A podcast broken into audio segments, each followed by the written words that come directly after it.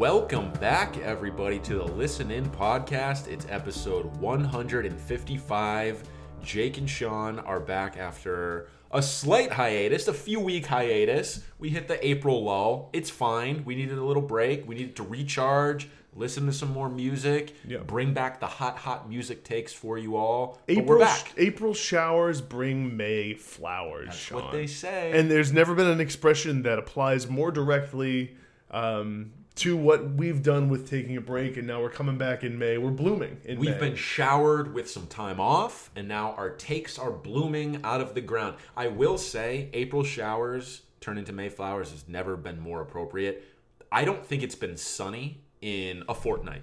we had like one day over the weekend that was nice, but yeah, it's been mostly pretty dreary. And I always forget that about the spring.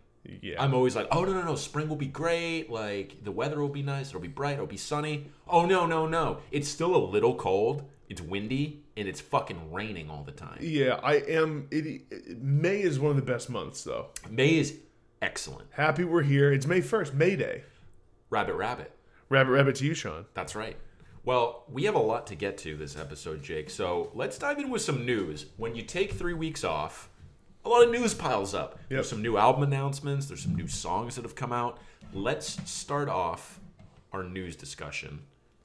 A new song from The National came out today, actually. Yeah. Very serendipitous for when we're coming back onto the podcast. See, we're right on it. We are. We, We, we haven't lost a step. we know when to come back, and it's Yeah. when a new national song comes out. Yeah.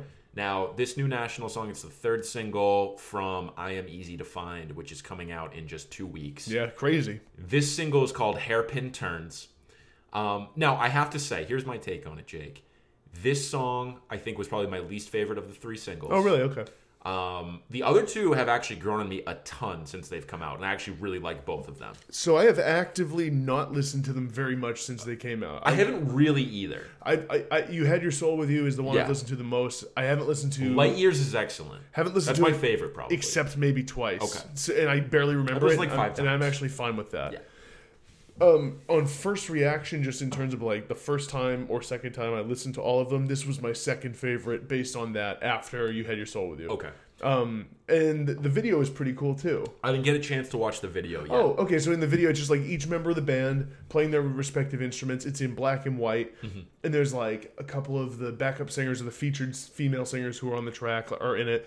Um, it's cool. It reminds me a, a little bit with Matt Berninger's part of his vi- the video in Blood Buzz Ohio, Yeah. where it's him kind of like dancing around a little bit. It's all of them just doing their thing. It's very simply shot. I enjoyed watching it. Nice. Um, just to see them all playing their thing. I dude, I could watch um the drummer fucking play Oh all God. day, man. I know. He's so good, and like watching him do his thing is really cool. so talented. Um, yeah, I, I would say um, this one definitely kind of more of a, a slower tempo song. Reminds me of maybe a song like Hard to Find or Yeah. Heavenfaced off Trouble Will Find Me, or maybe some of the slower songs off Sleep Well Beast. Now, I think it's almost unfair to judge any of these singles on their own because national songs, as we know, they're you know they're a slow burn. They're almost always growers, with the exception of some that just hit you right away. But I think all three of these singles will work better in the context of the album, and it's a 16 song album too. It's going to be long. Like I, I, this is I don't think any of these singles are necessarily an indication of what the album will be like. And Yeah.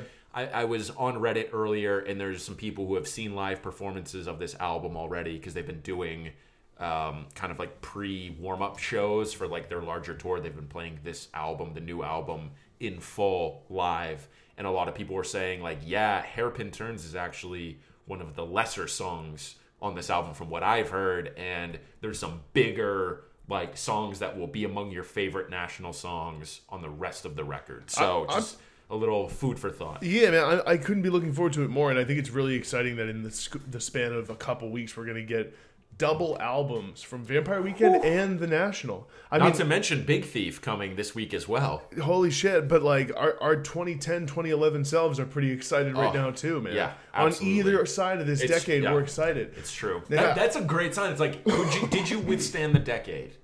Yeah. Vampire Weekend and the National have. Did we got to see what this album is? This Father of the Bride album. Well, I'm hearing good things. You are. Where um, Stereogum did their premature evaluation of Father of the Bride, and it was glowing. They said it's their magnum opus. Whoa. Yeah. I- so whoa. very very positive review uh, there at least. So we'll, we'll see what the rest of the feedback is. Stereogum can sometimes go their own way on like we're gonna be ultra positive on certain things. They also gave the new Big Thief album of the week.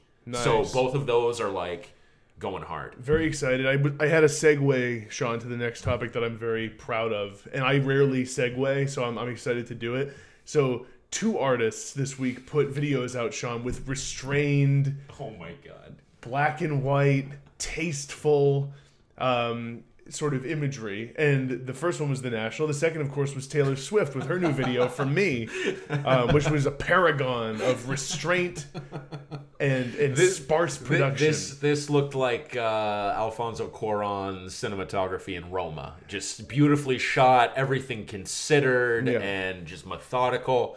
Um, and of course, uh, we don't mean that at all. no, it's opposite day on the in, listening in podcast. fact, this was basically it looked like a, a commercial. It sounded like a commercial. This is art and music as uh, a product and as like an export for the rest of the world, and it's made to be either in a movie soundtrack or in a commercial. I'm surprised that Taylor Swift wasn't drinking a Coke or Pepsi in the I, I music can't. video. A Diet Coke. she- Doesn't she love Diet Coke? She Isn't probably a- does. A, branding for Diet Coke. wouldn't surprise me at all. Don't Yeah. know and don't care, but wouldn't surprise me at all. This movie is like uh, this movie. It's fitting that I would say that because what I was going to say is that this song feels like it's it's astounding to me that it's not in a music video for an Illumination Studios like animated It's a movie, great point. like Despicable Me Six. It's a great point. where it's like it's all about Gru appreciating himself. It's all about me. Well, I mean, Taylor did come out and say, "I have the power with a pop song to reach a large audience, and I want that. Uh, I want that message to be positive." Where I it's think not that positive. No, it's kind of like, yeah, I might be kind of crazy and a bitch, but I'm me, and you, there's no one else like me. It's like that's a little like uh, kind of fucked up. Yeah, I don't know. I might be like manipulative and crazy. Pretty emotionally abusive, So but uh, th- this is this has not become, but has remained a major theme in her music for albums upon albums now. Taylor doesn't seem like she wants to do much personal growth. No, it's like at what point is this message every single album a little bit like but just okay, shifted slightly because I feel like Reputation was like I'm gonna be a bad bitch, like I'm just gonna like I'm not gonna give any fucks, and then this time she's like, no, no, no, we need a positive message, but her version of positive is so skewed. her version of a positive message is like, well, I'm still gonna keep like the kind of manipulative, caustic lyrics. But also, I'm just gonna have a music video that has bright colors in it now and looks like a fucking Disney movie. Yeah, I really, really didn't like the video. I mean, I thought there were some parts that were kind of cool, like when there were a couple like choreographed dance parts, like up on a stage, or like, but the part when they're in the street and they're just like literally melting into like cotton candy colors, right. Way over the top. Now, okay, so like um, in Star Wars: A New Hope, Obi Wan Kenobi, Ben Kenobi, Yep. Mentions Darth Vader's more machine than man at this point. yep. Is Taylor more brand than person at this point? I Is she more machine than man? if she releases an album of like all songs like this, a little bit, yeah. Yeah, I would think, you so. might be I mean. I think that she's. I mean, she's so famous at this point. Um, yeah, I don't know, man. Like, I mean, yeah, sure, the hook on the song is catchy and stuff, but it's just it's very.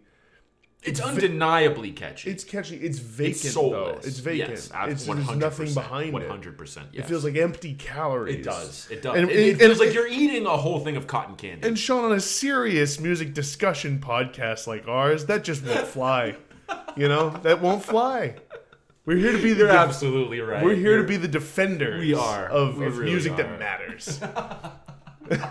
hey Jake, honestly though, speaking of music that matters, Yeah. This next news item, new FKA Twigs album got Yeah. announced, and a new song came out. Did you get a chance to listen to this song? I did one time. It's Cellophane. really good. It's very good. It's really good. I'm excited for this album. I kind of forgot how talented and just really fucking good FKA Twigs is. Yeah, I always sort of think I won't like FKA Twigs because I remember when that first album came out, I was a little underwhelmed by it based on how much incredible praise Yeah. it got. But I remember liking that EP she put out Yeah. a couple years ago. Yeah. Um, But yeah, I, I'm excited for it for sure. Go back and listen to that first album. I will. You'll through the lens of just now of 2019, you'll be like, "Oh fuck, this was ahead of its time." Yeah. This is actually pretty fucking genius. Yeah. And you'll be like, "Whoa, I maybe missed something here." Because I went back Oh. after this song. I went back. I was like, "Whoa, let, let's go back, listen to LP one," and I was just kind of floored. So I um, 100% understand that it was almost definitely um, me. Not Yeah, oh, dude, uh, it was 2014. We were well, early 20s. Yeah. You know, what are you gonna do? Different era. Uh, so new FKA Twigs coming. A couple other, few other new album announcements. Jake, new Danny Brown coming. Yeah. The follow up to Atrocity Exhibition, Very exciting. being produced by Q-Tip. Very excited for that. New Bruce Springsteen album is coming out as well. Being produced by Q-Tip. this one is called Western Stars. Um, I listened to the single It got a best new track. that came out actually pretty good. it was. Yeah. It, it was like didn't very it. very solid. Can we can basically guarantee Rolling Stone will give this five out of five stars. Oh, there's zero, dude. If they they might unveil a sixth star. Six out of five. yeah, they did. It's a six out of five. Why- Whereas like they'll give the new FKA Twigs, the National, and Danny Brown three and a half. Three and a out of five. or fours. And then the last one, Jake, new Flying Lotus I'm album announced. this, man. This list of collaborators. Yeah, you got to read it to me because I haven't insane. seen it. Solange, George Clinton, Tierra Whack, Anderson Paak, Thundercat, Little Dragon, David Lynch involved with the with the new video as well. Did you see this fucking music video? No, I didn't. I can't. I'm not even gonna attempt to describe it. If you've seen it, you know what I'm talking about. I gotta watch it. It's insane. It, it you just be like, wow, that was so Flying Lotus and David Lynch. Because Flying Lotus actually directs movies and shit. He makes Oh, like, yeah. these weird like Yeah, horror. he did movies. Twin Peaks. He did um, Mulholland Drive. He did, No, you know, David Lynch. David Lynch. Yeah, but no, but Flying Lotus actually is a director too. Oh, oh, oh, he makes yeah, yeah, films okay. and stuff. So I, I, I'm really excited. Like with, with Flying Lotus, I loved You're Dead. I loved Cosmogramma. Actually, it's been a while, and until the quiet comes, it's been a while since he's put out an album. Uh, 2014 was was Yeah, You're Dead. Yeah, that's true. I and I loved that album when it came out. I, I I'm really excited. I love this guy's brand of like hip like the production that he does and just like the the, the beats and the sort of atmospheric approach. It's always a little experimental, a little jazzy here and there. It's always it's done a lot for me when You I've listened in the past. Uh, now, I haven't um, gotten into Flying Lotus as much as you have. It's been kind of uh, tangential enjoyment, passing enjoyment. I'm excited. Dalliance. Yeah, a dalliance, where you have been more involved and you've liked it a lot more. I'm excited for now to be like, all right, I think I'm ready for Flying Lotus. I I think I'm ready to like fully embrace. Yeah. Now, if I were to go back and listen to any FlyLo albums, um, which which is the one? Which one would you recommend I start with? I, I would say maybe until the quiet comes or Cosmogramma, Okay. one of those. Okay. Probably until the quiet comes. I think. Um, You're Dead is awesome. It's a little bit like of a concept album, Okay. a bit, but it, it's great. Um, it, it just is a little like it has more of a flow, which is not always what you want with a Right. first album. Just it, it, to get into because Right. I think it has like it's all loosely based on death. Not Okay. that it really matters. Yeah, Um, interesting. yeah, no, but I, I definitely check it out and like I will. It's a it's on my list for um, it's good work music. 2010s albums to to revisit. Yeah. Um, so it, it is on my list. Uh, let's get into some hot thoughts, Jake. Yeah, man. Um, I figured the way that we could structure Hot Thoughts after our hiatus was to do just an April music recap. And we actually have some very nice categories that these new albums fit into. We have a folk rock category, we have a rap category, and then we just have a broad other category as well. Let's dive in with the folk rock albums first. We had Tallest Man on Earth with I Love You, It's a Fever Dream. We had Aldous Harding with Designer, and then we had a new Kevin Morby album called Oh My God. I have to say, I've enjoyed all three of these albums, albeit in pretty different ways, Yeah, a- despite the fact they all share the same DNA. I think they're also, despite the fact that you can label them all as folk rock albums, yeah. they're all pretty different in that regard, though. They're very different, yeah. Um, I have it's it, okay. So I've had an interesting ride with this Tallest Man album. Let's I start, have too. Let's start there. with Tallest Man because a favorite of ours. a favorite of ours, a long time Now this is interesting because friend of the pod, Kristian big Matsson, friend of the pod, big friend of the pod. big friend of the pod. Now, you mentioned at the top of the episode, Jake, Vampire Weekend in the National have sustained across the decade. 2010, Jake and Sean, just as excited for the National and Vampire Weekend as 2019, Jake and Sean.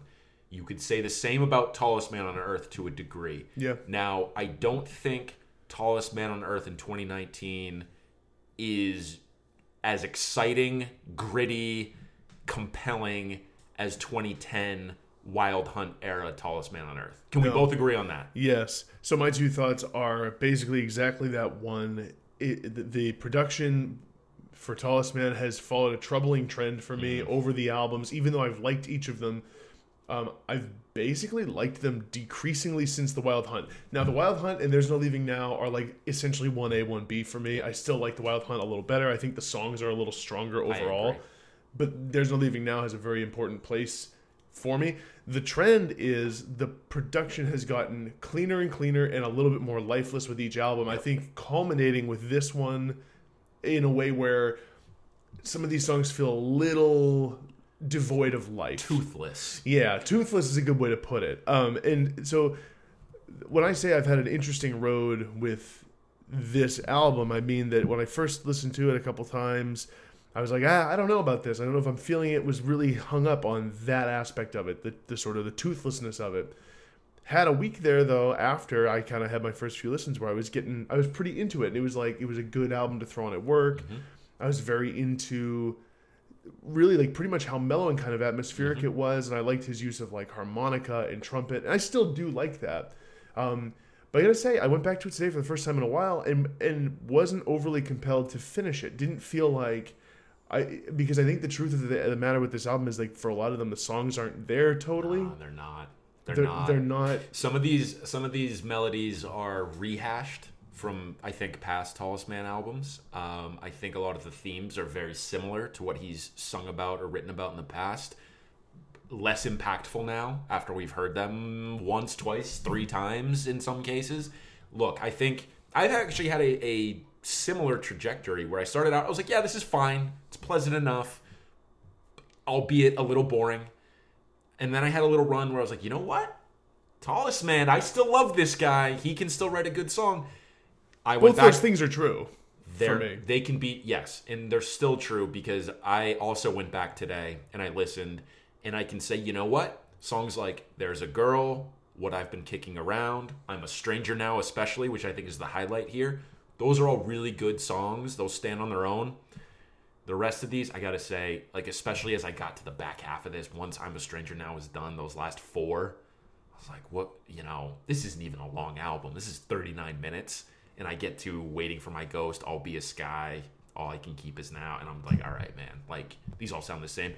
Look, it's still enjoyable. It's still pleasant enough to have on in the background. Upon close listening, this album doesn't really hold up. The No. production's like too clean. I think you're right. It's a little toothless.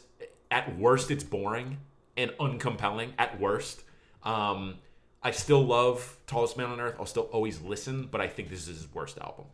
it's been the one that I've been least compelled to go back to. Sadly, I, I hate to say, um, and it's, it's sort of to not dwell on that. I, I want to talk about these other albums a little bit. Yeah, yeah, yeah. The- the- I gotta say, man, this Aldous Harding album, designer, um, this is not an artist who is on my radar in any way.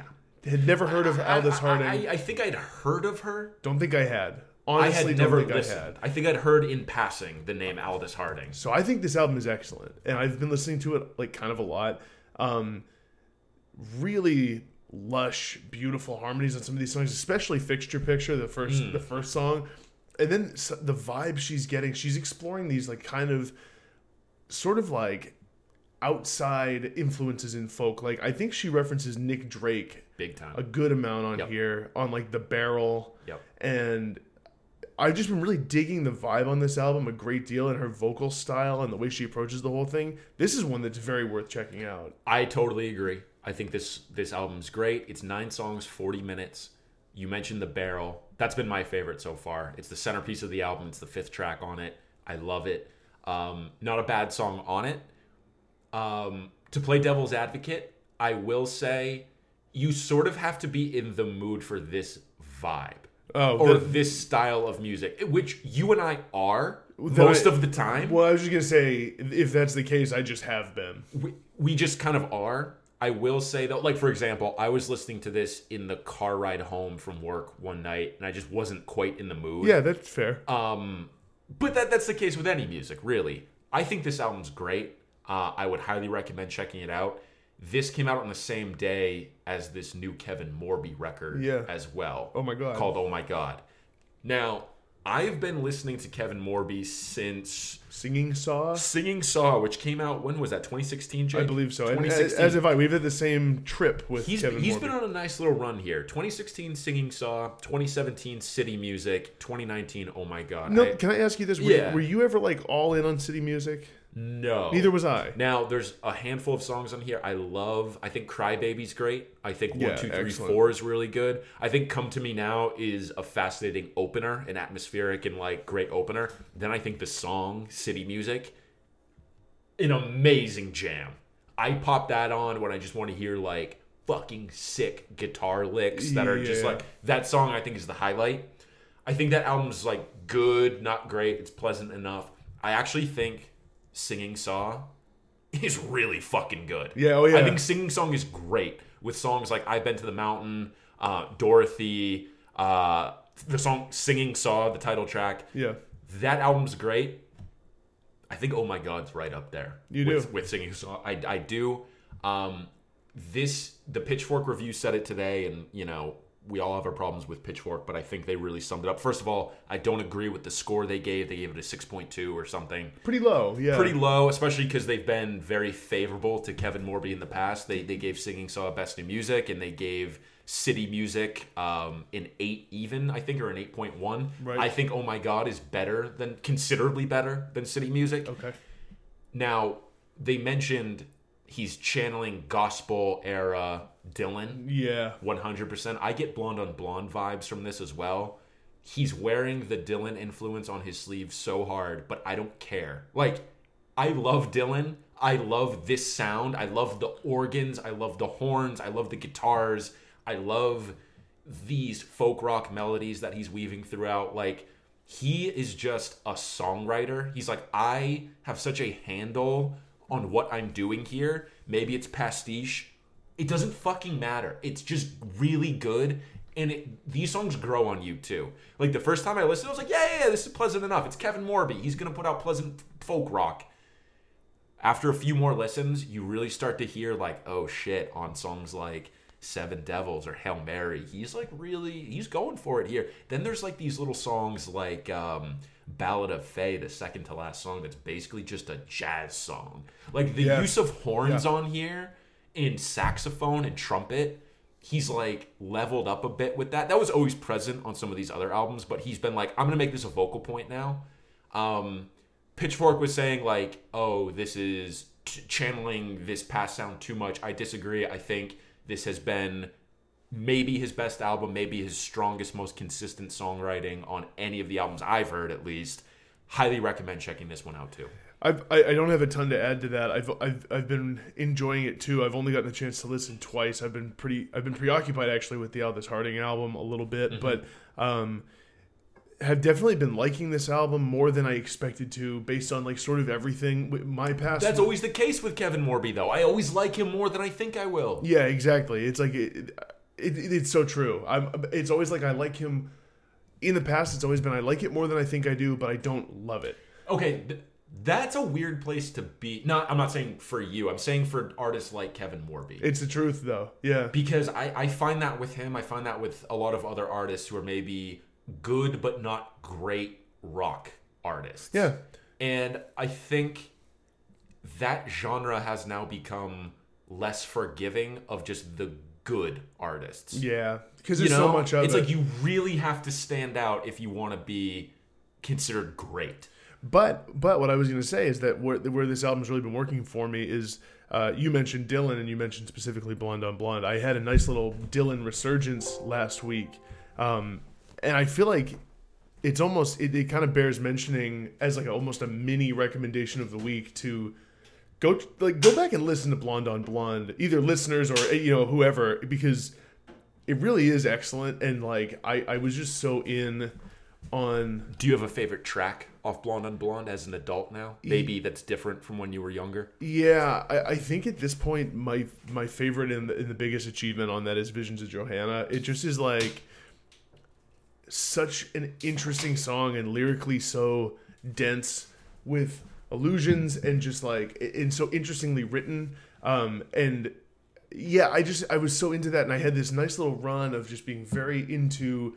I listened to Nashville Skyline some. Yes. I listened to like just like I just put on Dylan songs I loved, and as a result, like this Kevin Morby album was right in the wheelhouse of stuff I was It- like feeling like I wanted to hear. There's something about not to go too far afield from Kevin Morby, but there, there's something about when you're into in a Dylan phase.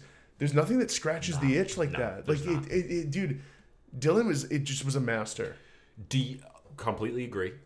Do you have a Dylan album that you have changed your opinion on drastically as an adult, either Oh. positively or negatively? As a quick tangent before we get to these rap It's albums. really funny you say that, and I think I need another listener too to bear this out.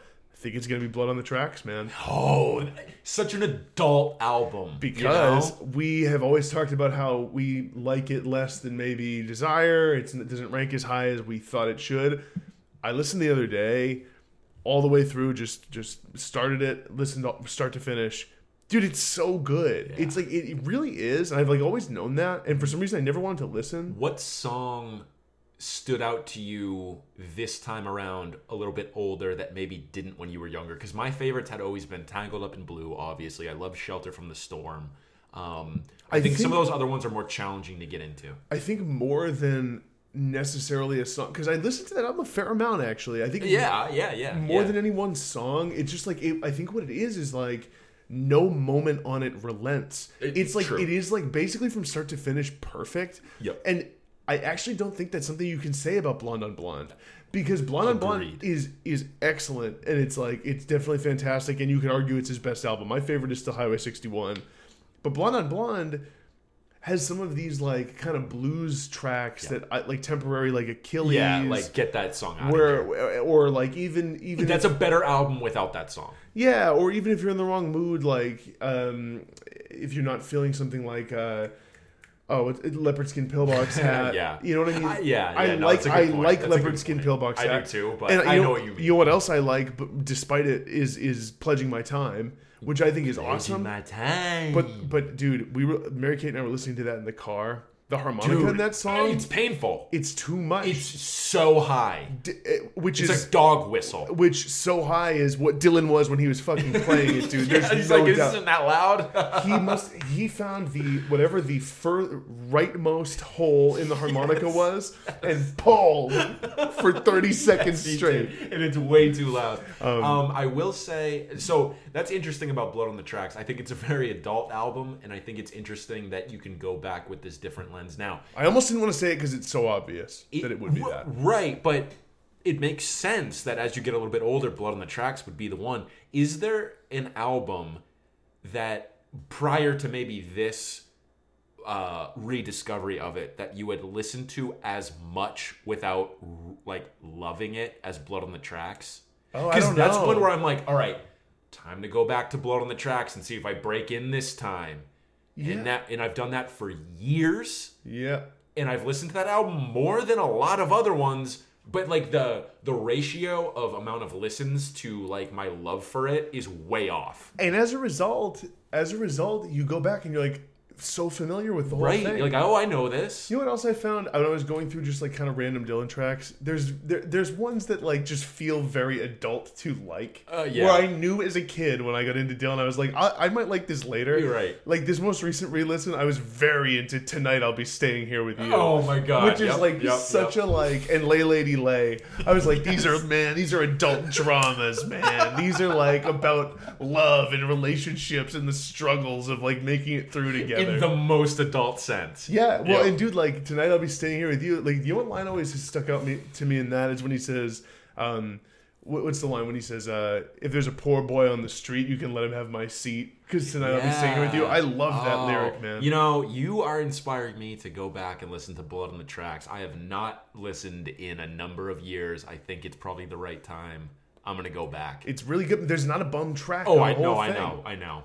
Uh, all right, let's get into some of these rap albums, Jake. Uh, April was a strong rap month. Well, pretty strong. Yeah, uh, pretty, pretty strong. relatively strong.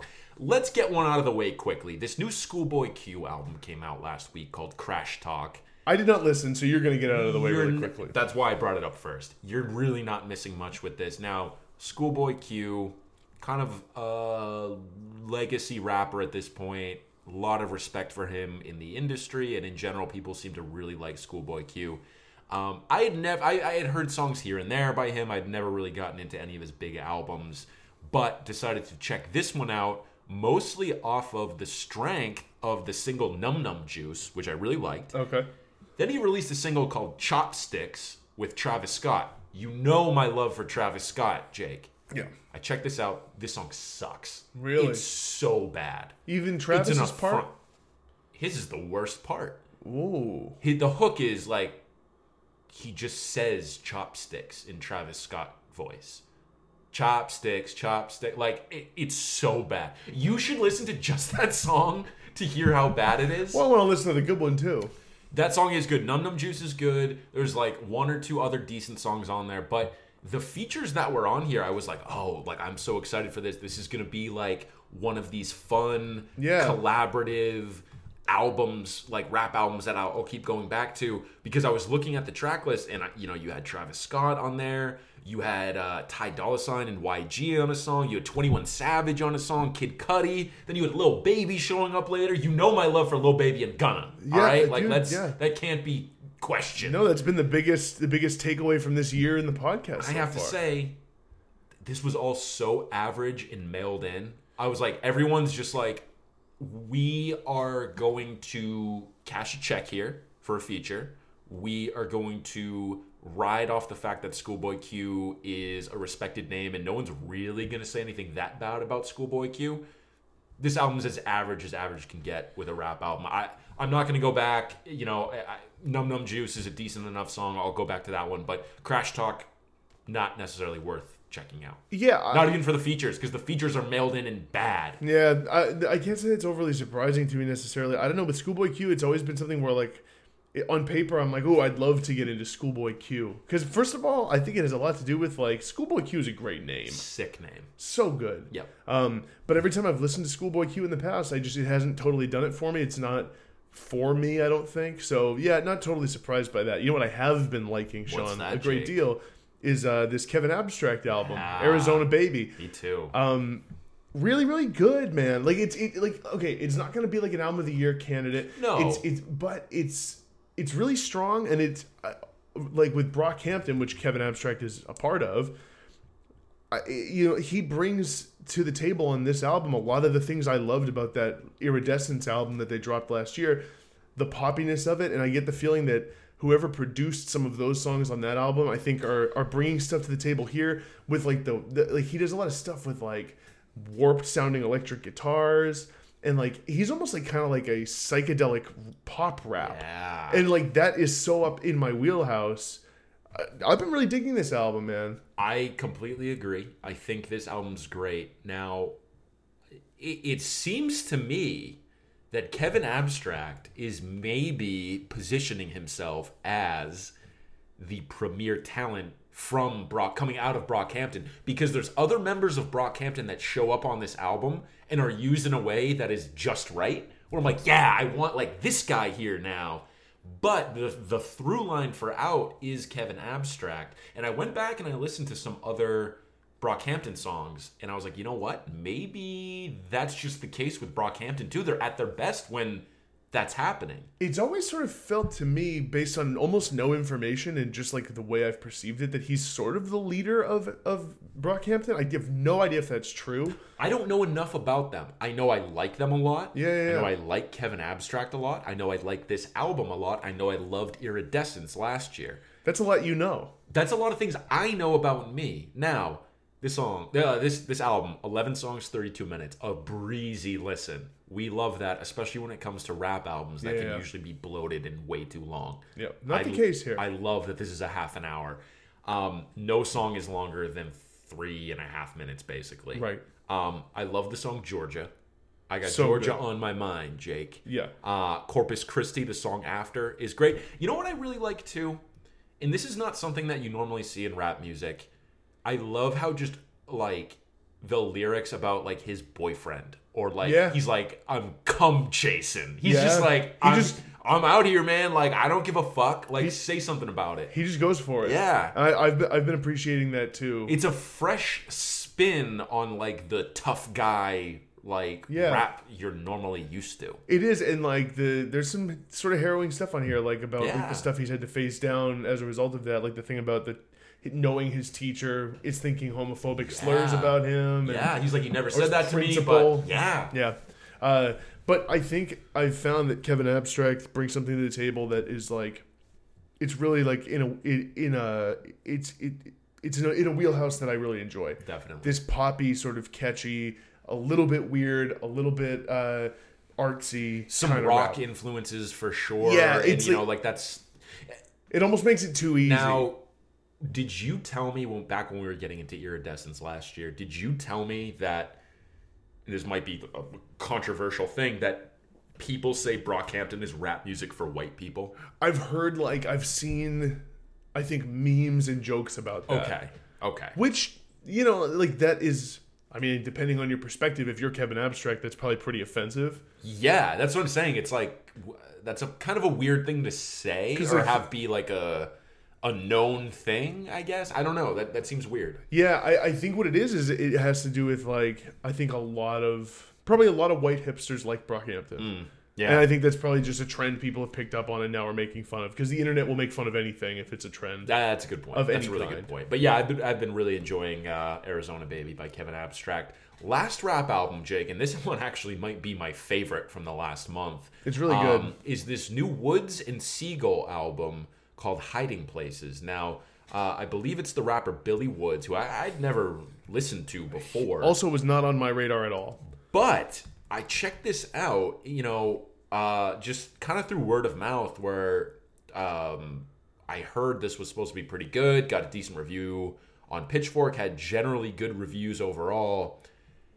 I don't even know how to describe this necessarily. It's like this dark, kind of like.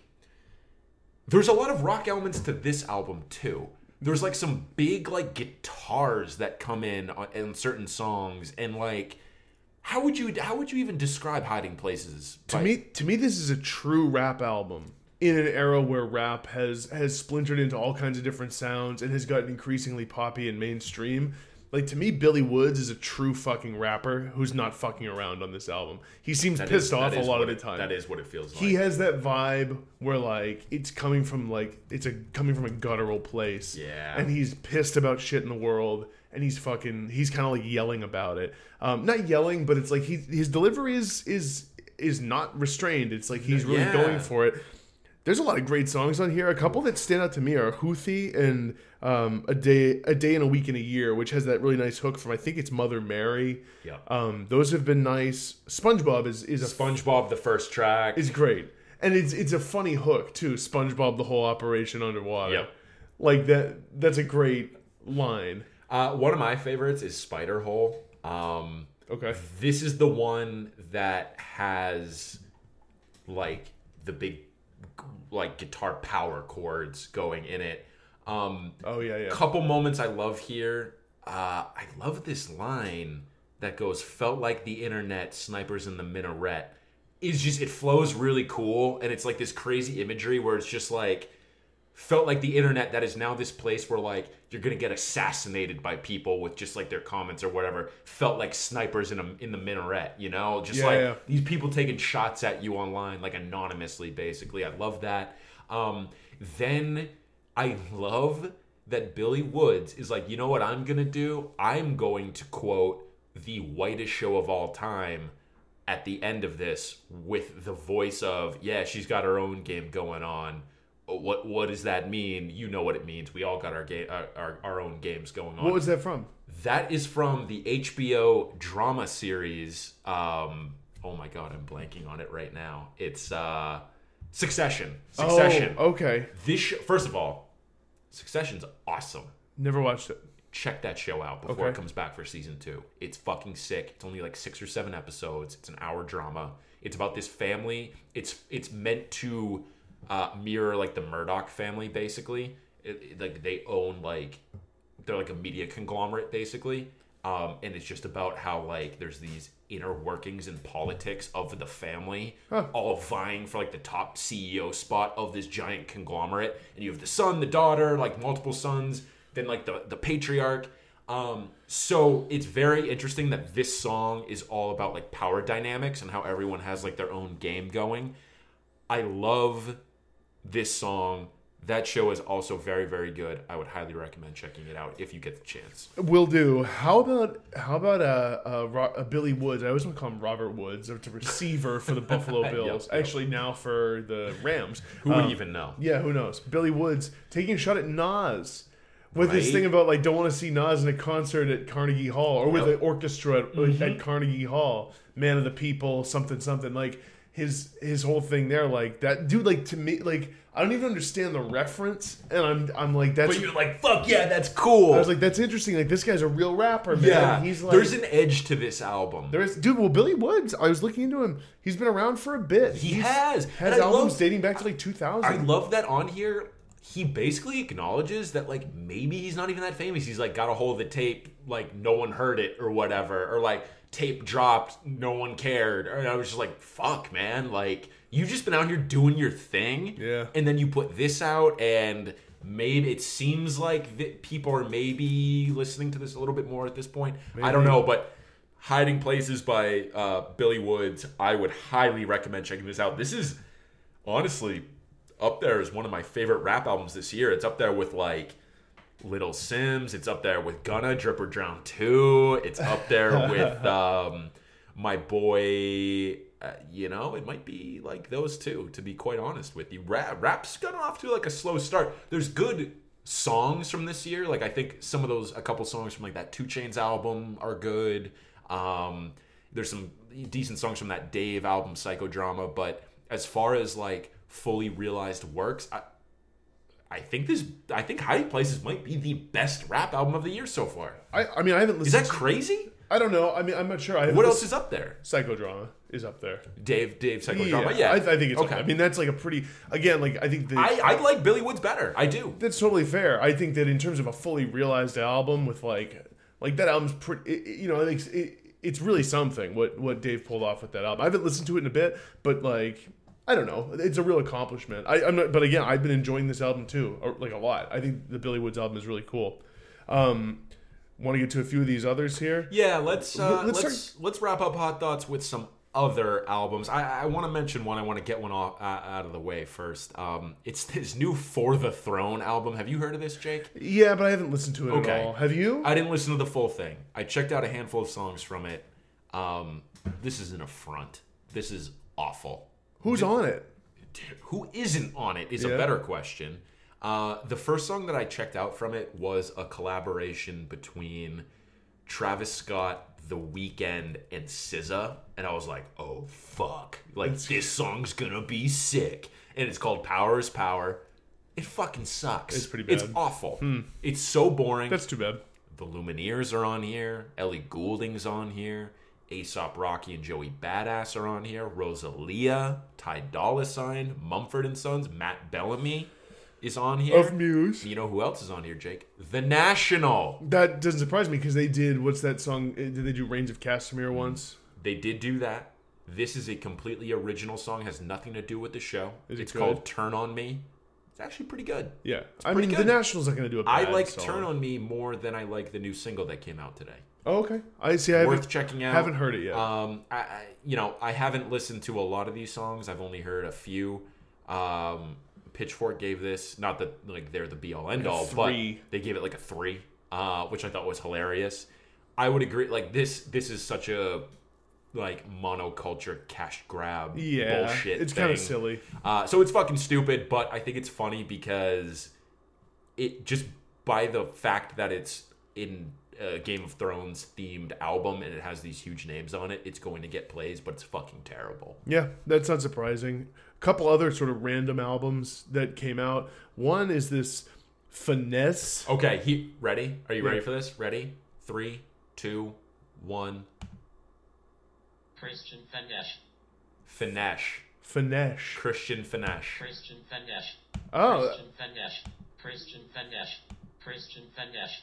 Christian Yeah. Fennesz. Okay, Christian Fennesz. that makes sense with the SZ Yeah, like yeah. almost like Czech. This album fucks. It's it's really good. It's This nice, album is fantastic. It's an excellent ambient album. I'm I'm sort of confused as to whether his his sort of uh, nom de plume, so to speak, is Fennesz or C Fennesz. I've Um, seen it under both. I think it was originally just Fennesz. So I listened to the album Endless Summer uh, from 2001. This was on. Fuck, I, I, I forget what list this was even on, but I, I saw it on either like one of the best ambient albums of all time list or just one of the best. eh, Maybe it was on some year end list or whatever. I, I don't remember. That's an awesome album. That album feels like those dog days of summer, like the August humidity. Oh, nice. That album feels like that throughout. That that has been my experience with Fennesz. I love this new one too, Agora. It, this is so good. I've been really liking it too. My favorite track so far is Rainfall. I think the second track. Yep. Yep. Um, really liking it. There's not a ton to really dive into. No, no, it's just like if you like ambient, Yeah. like atmospheric music, you're going to like this album. And I have been. And actually, speaking of ambient atmospheric music, I checked out the new album by Sunn. I did not listen. What What are your thoughts on So, so first of all, this band is just called Sunn. not Suno. No, S U N N. Okay. What that little symbol is, so it's like basically a zero or uppercase O with three parentheses, Yeah. three closed parentheses after. They're, it's na- they're named after Sunn amplifiers, and the Sunn amplifier logo looks like a little circle with like rings coming off Cool. it. So that's what it's all about. Okay. Sunn. Um, they're an interesting band. They have like this long storied reputation amongst metalheads as um, they, they have these incredibly loud sets they play with amplifiers i guess all through the auditorium big shout to big friend of the pod dan one of my coworkers former boss Of course, he he's all in on. well these as guys. soon as i was listening to it i was like i immediately was hey what are your thoughts on Sunn and he had a whole Of course, I love litany it. of I links love and it. stuff to send my way I love it. um, I like this, and honestly, dude, I think you should check it out as Yeah. just an ambient album Okay. because it really just replaces whatever instrument you make ambient music with with a very distorted guitar. Cool. But at the it's it's drone music. Yeah. It's like it's not aggressive and it's not like fast. Can I say though, j- just the descriptor drone music makes me a little bit anxious. It's it just it, it just like is a, it's their tones that like ring out and lasts a long time. That's really what is meant by that. I know, but and now th- this take is coming from someone who hasn't listened to this album yet Yeah, and wants to, but just drone music. I'm just like, oh, there's gonna be a buzzing, droning guitar in my ear the entire time. That's gonna get a little bit old. So- that, that's that's my fear. So it doesn't. But I mean, the tone is nice. It's it's Okay. it's like It's it's melodic. It's incredibly distorted. It's like it's not even. It's it's it's truly ambient. Okay, It's like okay. it, it really is like not that melodic in the same way that like Agora is not really that melodic. Okay. It's kind of like it. It's not, but it's not that dissonant, and it's not Yeah. like oh, okay. Okay. Okay. it, these big swells of distorted guitar that build. But it's slow moving and it kind of plods like at a glacial sort of pace. okay. Um, there's no like screaming. There's no Yeah. really singing going on. Yep. It was an interesting experience to check out. This was my first experience with Sunn at all. Cool. Um, and yeah, I, I'm gonna go back to it as just an ambient album, basically. Nice, Because that's what nice. they evidently like what they they call themselves. I think like power ambient or something. Or Okay. like, or like, I, I like that. something Yeah. like that. So yeah, Um, I, I I dug it. it. The album's called Life Metal, which is a cool, That's cool. album That's name. cool the name. album cover is sick. Too. I did see it. It looks fucking awesome. I'm gonna do my best to check this out. Um, before we get into our show and tell, Jake, and I think actually for this week we can probably skip 2010s in review and do this Hold when we have more time. time. Yeah. Um, I want to ask you. We are a third of the way through the year now, which seems insane. So crazy. I want to ask you, what are the five albums that matter to you? And I purposely Oh, wow. didn't put this in the notes because I think this should be like a gut kind of reaction kind of thing. What are the five albums in no in no particular order? What are the five albums that matter to you so far in 2019? Do you have yours? Yeah, I do. Be willing I do. to go first, so I, do. can look at my yeah, list yeah. real quick. Um, the Teal album for sure. by Weezer, absolutely. Um, yeah, I had mentioned uh, that Weyes Blood album uh, earlier, Titanic Rising. That's Yeah. definitely up there. Um, the Jessica Pratt album that came out very early in the year, Quiet Signs, is Yeah. certainly up there as well. Um, I would also put. Ah, man, it's been such a strong year so far. I, you know, I do have to put that Pup album up there. I, I think that's in the conversation right now in, in my top five. I've been going back to that since it's come out. I really, really enjoy it. I'm Yep. putting Pup in there. Um, I'm also putting this. This might sound crazy. That Solange album. Yeah. I've no, been it going doesn't ba- I've been crazy. going back to that Solange album a lot. That's been a nice one to go back to. I, I've been really enjoying that. Um, and then the other one Is that four? that is for uh, you know i'm gonna put better oblivion community center in there because uh, you know what throw a better oblivion hand habits actually hand Okay. habits is is is right up there too Okay, so I think for me, it's Aldous Harding already. okay nice i love that i, I, love think it. already that's in there. I think it is. I would have Helado Negro. yeah that's right there too for me that better oblivion hand habits helado negro are right there Yep, I would have. Um, let me see here. Hold on. I would put.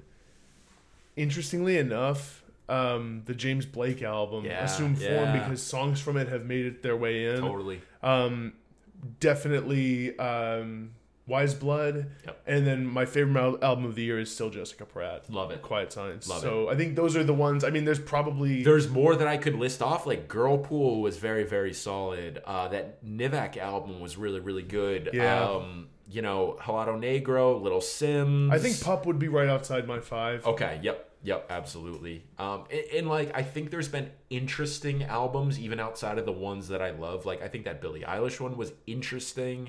Um, I actually really liked the Billie Eilish album. it's good. I didn't- Right? I- I- Like, I know it's, it's pretty good. I only listened a couple times, but like I think it's like really good. Yeah, like th- so. There's been interesting stuff in parallel to the to the things I'm like really connecting with, Yeah, and yeah. then you know Sharon Van Etten was the first one that kind of came out this year too. Like that's It's a still pretty big one. great. That would be my top ten. you know, Deerhunter put out a decent album too. So like it, it's been a very very strong year so far, um, and we're gonna excuse me get to release Radar in a little bit as well. But before we do that, let's talk quickly. Let's do a show and tell. Um, this was actually the first show that I had been to in a while. Me too. Um, was Foxing, which for me, I realized coming out of this show, which we saw in Boston at the Royale, uh, one of the more interesting, important, and enjoyable bands I think that are like peers of us, basically that are around the same age.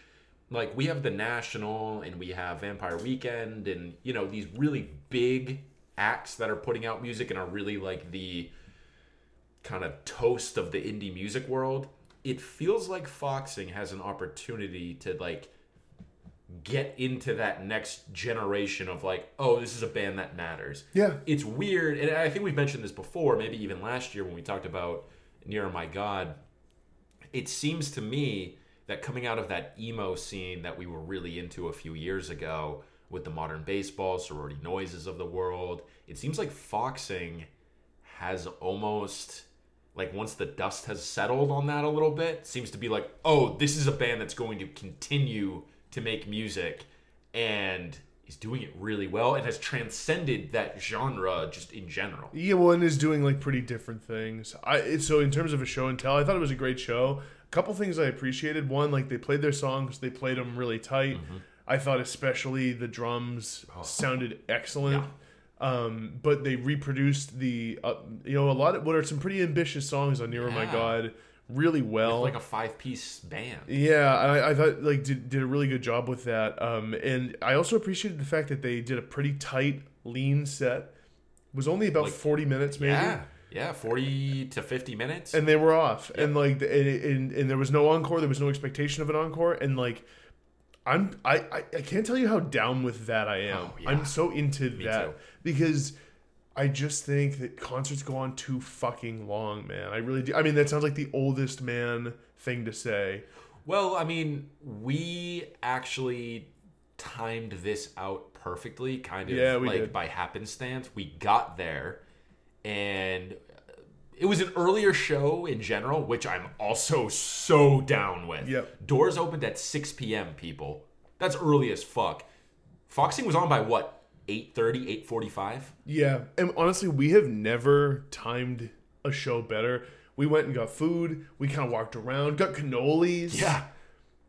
uh, and and then Cappuccino. yeah, man, and then and then the the four of us who went, we just we got there within 10, 15 minutes. The had, band had started. just enough time to find an area, do the whole thing. you gonna get a drink? I'll, I'll get a, I'll get a drink. Yeah, yeah, yeah. I'll, I'll get a drink. Right. Get a drink. Get back to the spot. Oh, the hey, the band's coming on. This is great. And and there was that moment where like, well, wait a minute. Is this just the last opener? No, it was the headliner. That's the best feeling in the world. I I've never timed it like that. Before, That was ever. amazing timing. It was wrapped up before 10 p.m.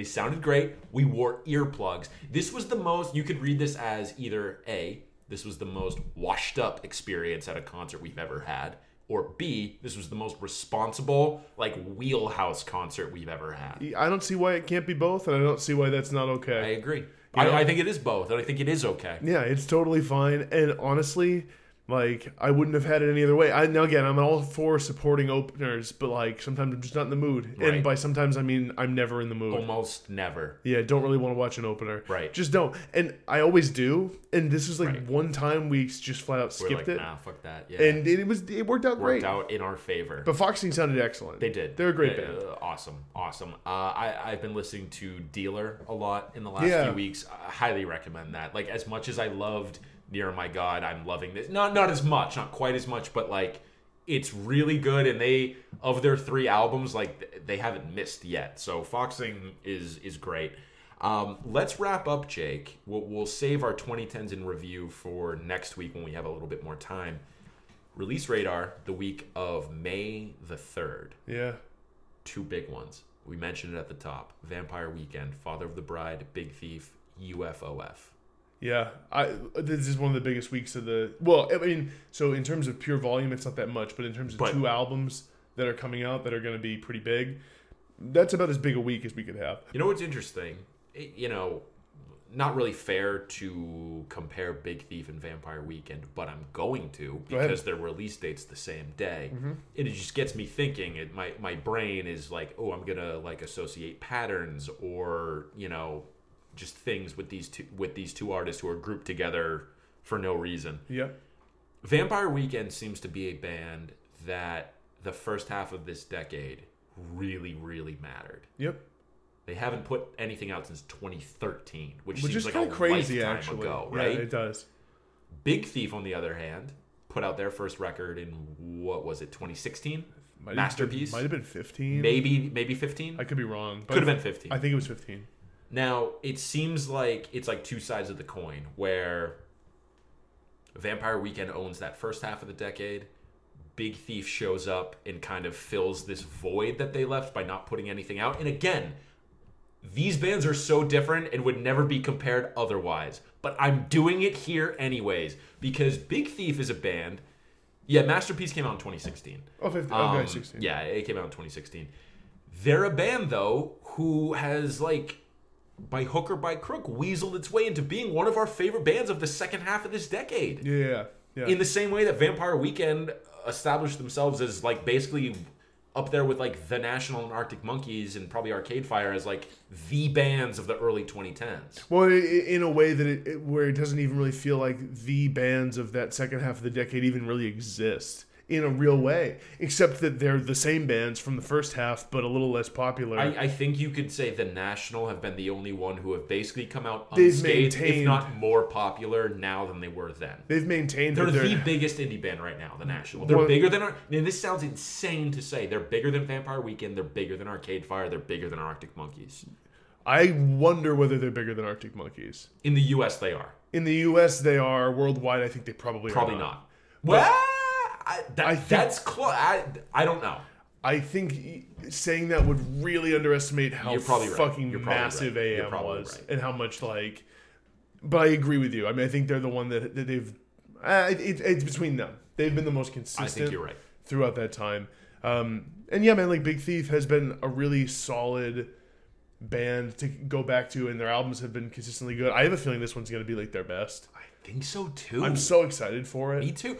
Which one are you more excited for? Father of the Bride or the new Big Thief? Um, it's, it, I mean, it's it's for different reasons. I mean, I think it's Vampire Weekend by a little bit, just because I've all the history and how long the wait has been. Let me ask you. Let me let me frame it this way because Yeah. I was listening to. Uh, no, I was I was reading the album of the week review for Big Thief, and then I was reading the premature evaluation on Stereogum of Vampire Weekend. Both were glowingly positive. It feels like, and this might just be me, I'm putting pressure on myself to enjoy this new Vampire Weekend album in a way I'm not doing with this Big Thief album. And just by having that mentality, I'm going to enjoy probably the Big Thief one more because there's less weight and expectation to it, which I hate when this happens. I would challenge you to combat that I'm feeling. really I'm mindful of it. I'm very aware of it. Yeah. In years past, I think I would have gone into this release week not as conscious of it and would have come out being like Vampire Weekend washed up. I'm going in being like, no, I want to love this Vampire Weekend album. But by doing that, am I actually setting myself up for failure? Uh, it's a fair question. It's a fair question. Maybe, maybe you are. I don't know. I, I, I don't even really know what to expect, except that the singles I've, I, I feel like they've been decent to good in some cases. There's none I hate.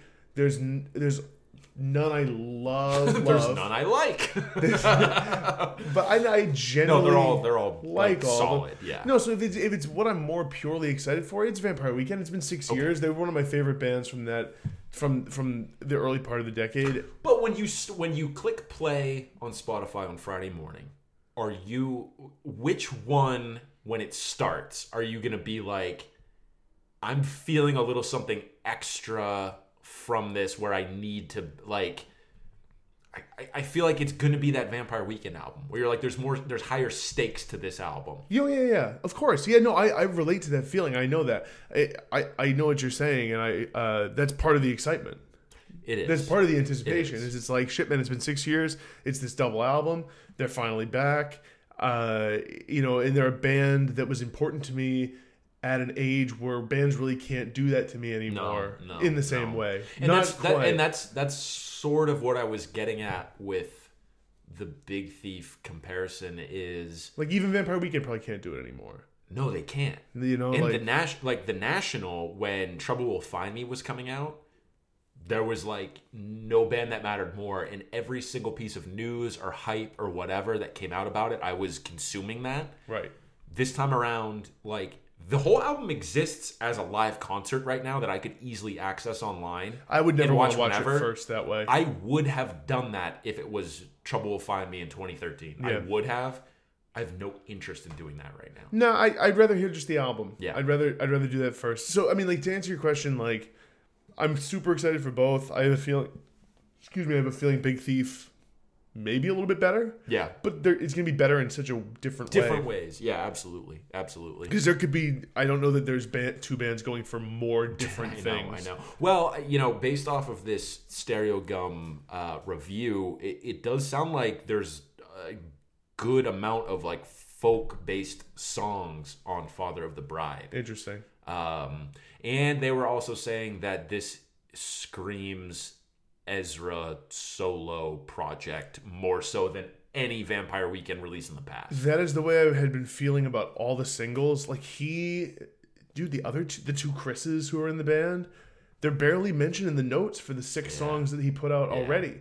But Like, I- he's I'm already- collaborating with the Haim sisters. He's bringing in other people. Like It feels like know, Vampire Weekend is Ezra Koenig. Yep. And those other two dudes, like they play drum and drums and bass in the band. yeah. And like if wherever he wants to go, whatever experimentation he wants it. to do. Yeah. And like now, even with uh, Rostam, he's It, just it a did seem like. Rostam was the other guy who would maybe push things in a certain way or, or, or would match Ezra's creativity. And now that he's gone doing his own thing, uh, we'll we'll see. We'll see. I mean, like it's been positive so far.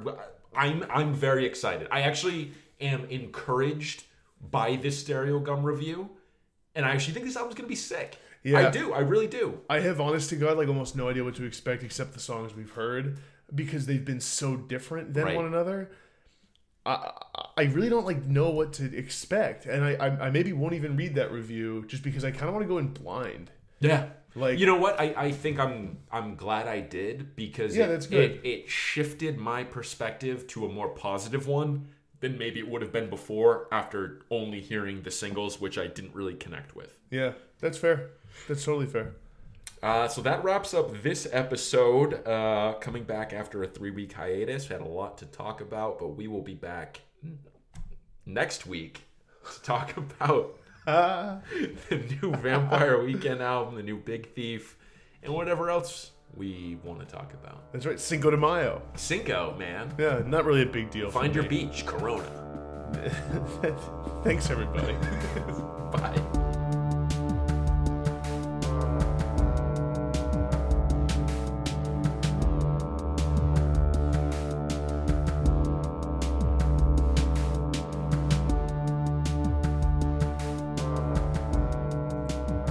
All right, we're on the mic.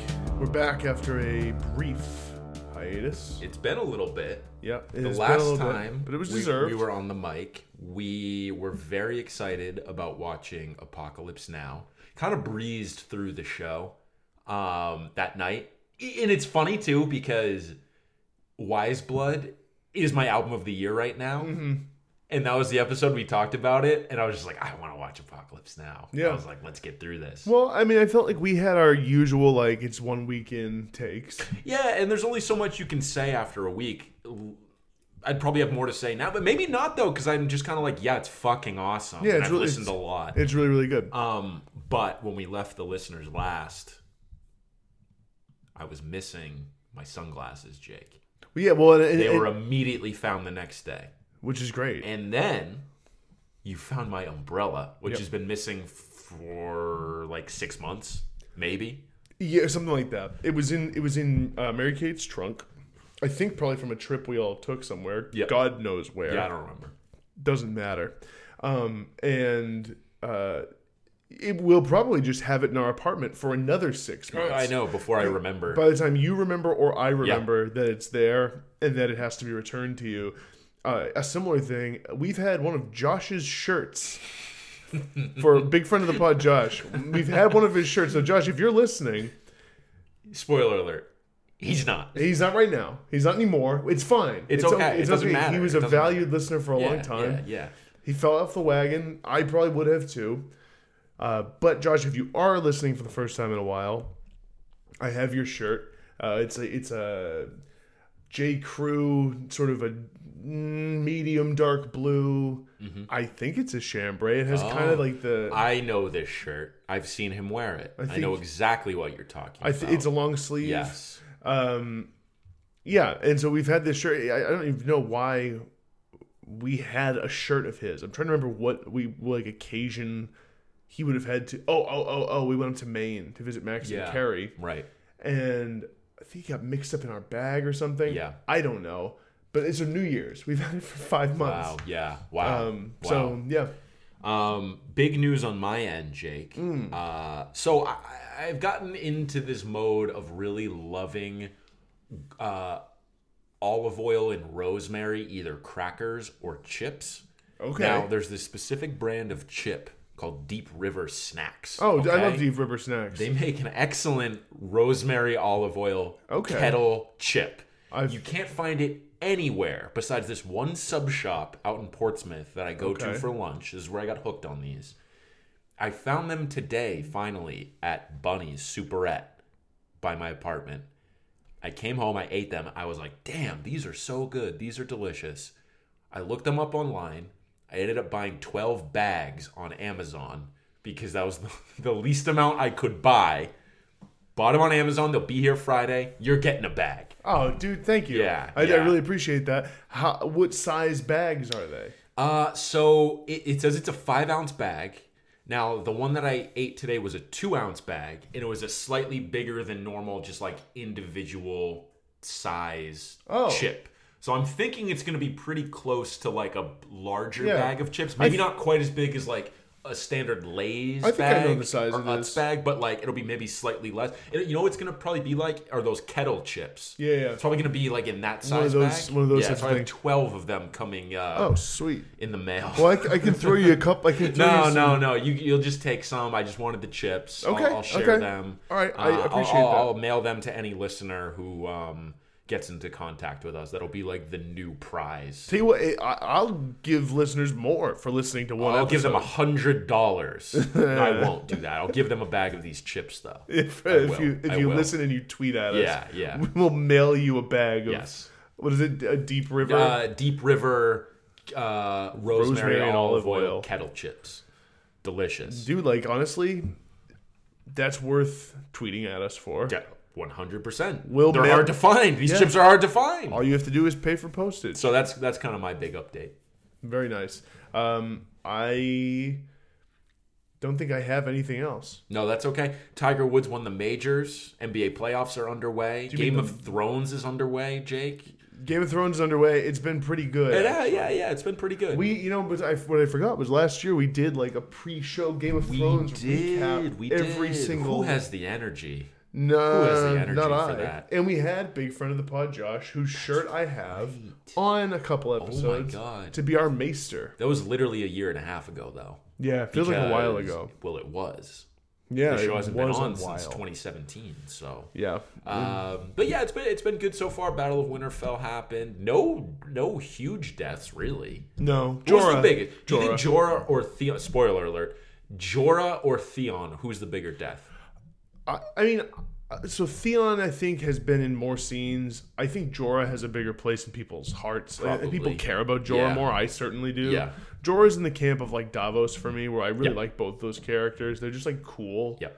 Um, and they have cool voices. Jorah, Khaleesi and he's the only one who calls her Khaleesi still. still. And she's like, "Hey, like that's this, that's like your friend calling you a nickname." Do you know what that is? That's like um, when you go to somewhere like like a bar or like a restaurant after you've been drinking, and someone you see from high school for the first time in a long time calls you a nickname that no one calls you anymore because they haven't seen you since then. Right. One I get all the time is just shitting me from football. football players see me, they're like, "Hey, just shitting me," and I'm like, like, dude, I, it's not. This is not like my thing. Like that's not Right. something I've ever called myself or thought of myself as. Right. I love that it was that ubiquitous of a nickname that people remember to call you that, That is a what later. that is what I was called by all football Wow. coaches, wow. except like a couple. Like that's what they called me, That's like dude.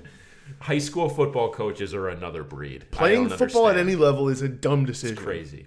And I should not have done it. If your kid, I think we've probably asked this No. on the podcast before, if they were like, "I'm gonna kill myself if I can't play football," I'd be like, you're gonna kill yourself if you do play yeah, football. you're true. gonna like shoot a hole through your fucking chest from CTE. like, so no. Do it now while you're healthy, yeah, like yeah. Jake Jr. Jake Jr. you, you do not strike. You'd be the last person to name your kid Yeah. your name, Junior. Junior. you would never ever do that. I would do that before you would, and I wouldn't do that either. No, I definitely wouldn't do it. And no, I would never. Dude, okay, and if, if I have a kid and they're cut even remotely from the same cloth as me, they'll not want to play football. You played football though. I That's the know, thing. But I never wanted to. But you did it. Yeah, but I didn't like it and I never wanted to be doing maybe it. your kid maybe this happens to your kid you need to empower your kid to be like hey i don't want to do this and that's okay the, so speaking of naming your kids your name Yeah. on my dad's side of the family there's now been at least three generations of jim or james Which is an easy name my to pull off. grandfather my uncle my dad's oldest brother and now my cousin are all Jim Howe or James Howe. Yeah, yeah, yeah. Now, where do we stand? Is Jimothy a real name, or is that just a joke? No, it's a joke. Okay. Yeah. Okay. no, Okay. no. I just wanted to make sure. Yeah. no. Okay. Okay. It's funny. It is Jimothy. Jimothy. hey, Jimothy. It sounds like it'd work. Yeah, It sounds know. real. Sounds just like Timothy. Yeah. Um, yeah, so we watched Apocalypse Now about a month ago. That movie's fucking sick. Um, I, I still need to watch the director's cut. Um, honestly, that's like catapulted into one of my favorite movies now. Uh, Apocalypse Now. So good. Podcalypse Now. Yeah, we can discuss it briefly if you want. I, I mean, uh, if you haven't seen it by this point, I mean, just go fucking see it. here's what I'll say. I thought it was one of the best movies I've ever seen. Yeah. Uh, really haunting Yeah. Portrayal of the horrors of war. It was one of the most nihilistic movies I've ever seen, where it just felt like totally like the consequences for things were at like it was very, it just felt like things just sort of happened in the movie. And what I appreciated about it, we talked about this. The plot is pretty straightforward, Yeah. but that's not the important part. No. All the stuff that happens and all the shit that these guys see and how fucked up they are from it. Um, it's beautifully, beautifully filmed. Yeah. Like, oh, it looks gorgeous. Incredible. The, the colors, the the idea of straddling the line between good and evil. Like this this movie it can be summed up as duality of man or, you know, the constant struggle between are we good, are we evil, whatever. There's a lot of imagery throughout about that and I think what I keep coming back to is the the surfing, the quote unquote Yep. surfing uh scene where you know the the, the colonel and the cavalry cavalry unit unit in the helicopters is like obsessed with surfing. And you can read that all as he is straddling the line between good and evil. And that is kind of the crux of the movie where um Colonel Kurtz at the end is basically saying like the Viet Cong ha- are are fighting for their land, their families, themselves, and like they're going about these savage acts in a way that actually isn't evil or without judgment, basically. Right. And he's like, give me just like, you know, a handful of American men who have that mentality, and we'd have no problems here. Yeah, and that's kind of like the mentality that like the cavalry unit has adopted of like we're straddling this line we're just doing our jobs really well with no judgment basically Yeah. and it's that idea of just like can we serve can we like divide these two things and, and walk this knife edge of no judgment It, it, it's a, it was a brilliant movie. Robert Duvall is oh. awesome as that character. Marlon Brando's obviously martin sheen it. carries it The, great the story behind Brando's performance is crazy. Like he showed up obviously way overweight, totally unprepared, hadn't read the script really. Who like changed his name in the script a couple times And then they changed it back once he read the book it was based on and understood why he was called Kurtz.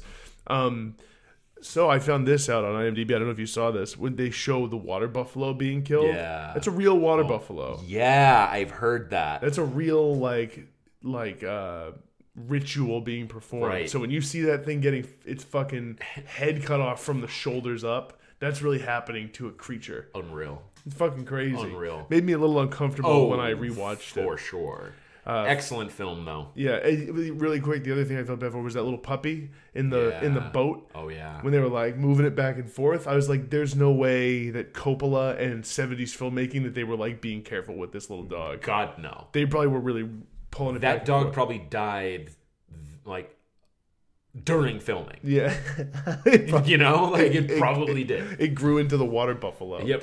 They're like, "All right, well, let's cut that head off. Uh, great, great, great, great movie though.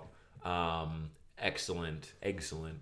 So I think we can probably dive in now, huh? Yeah, let me turn your gain down a touch. Okay. Okay. I think we're both coming in a little hot, Okay. But that's all right. No matter. That's totally fine. no matter is a really No. funny no matter. phrase. Well, no matter.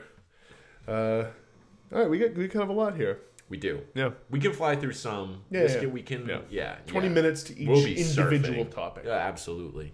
Uh, okay, let's let's go ahead and dive in. Three, two, one.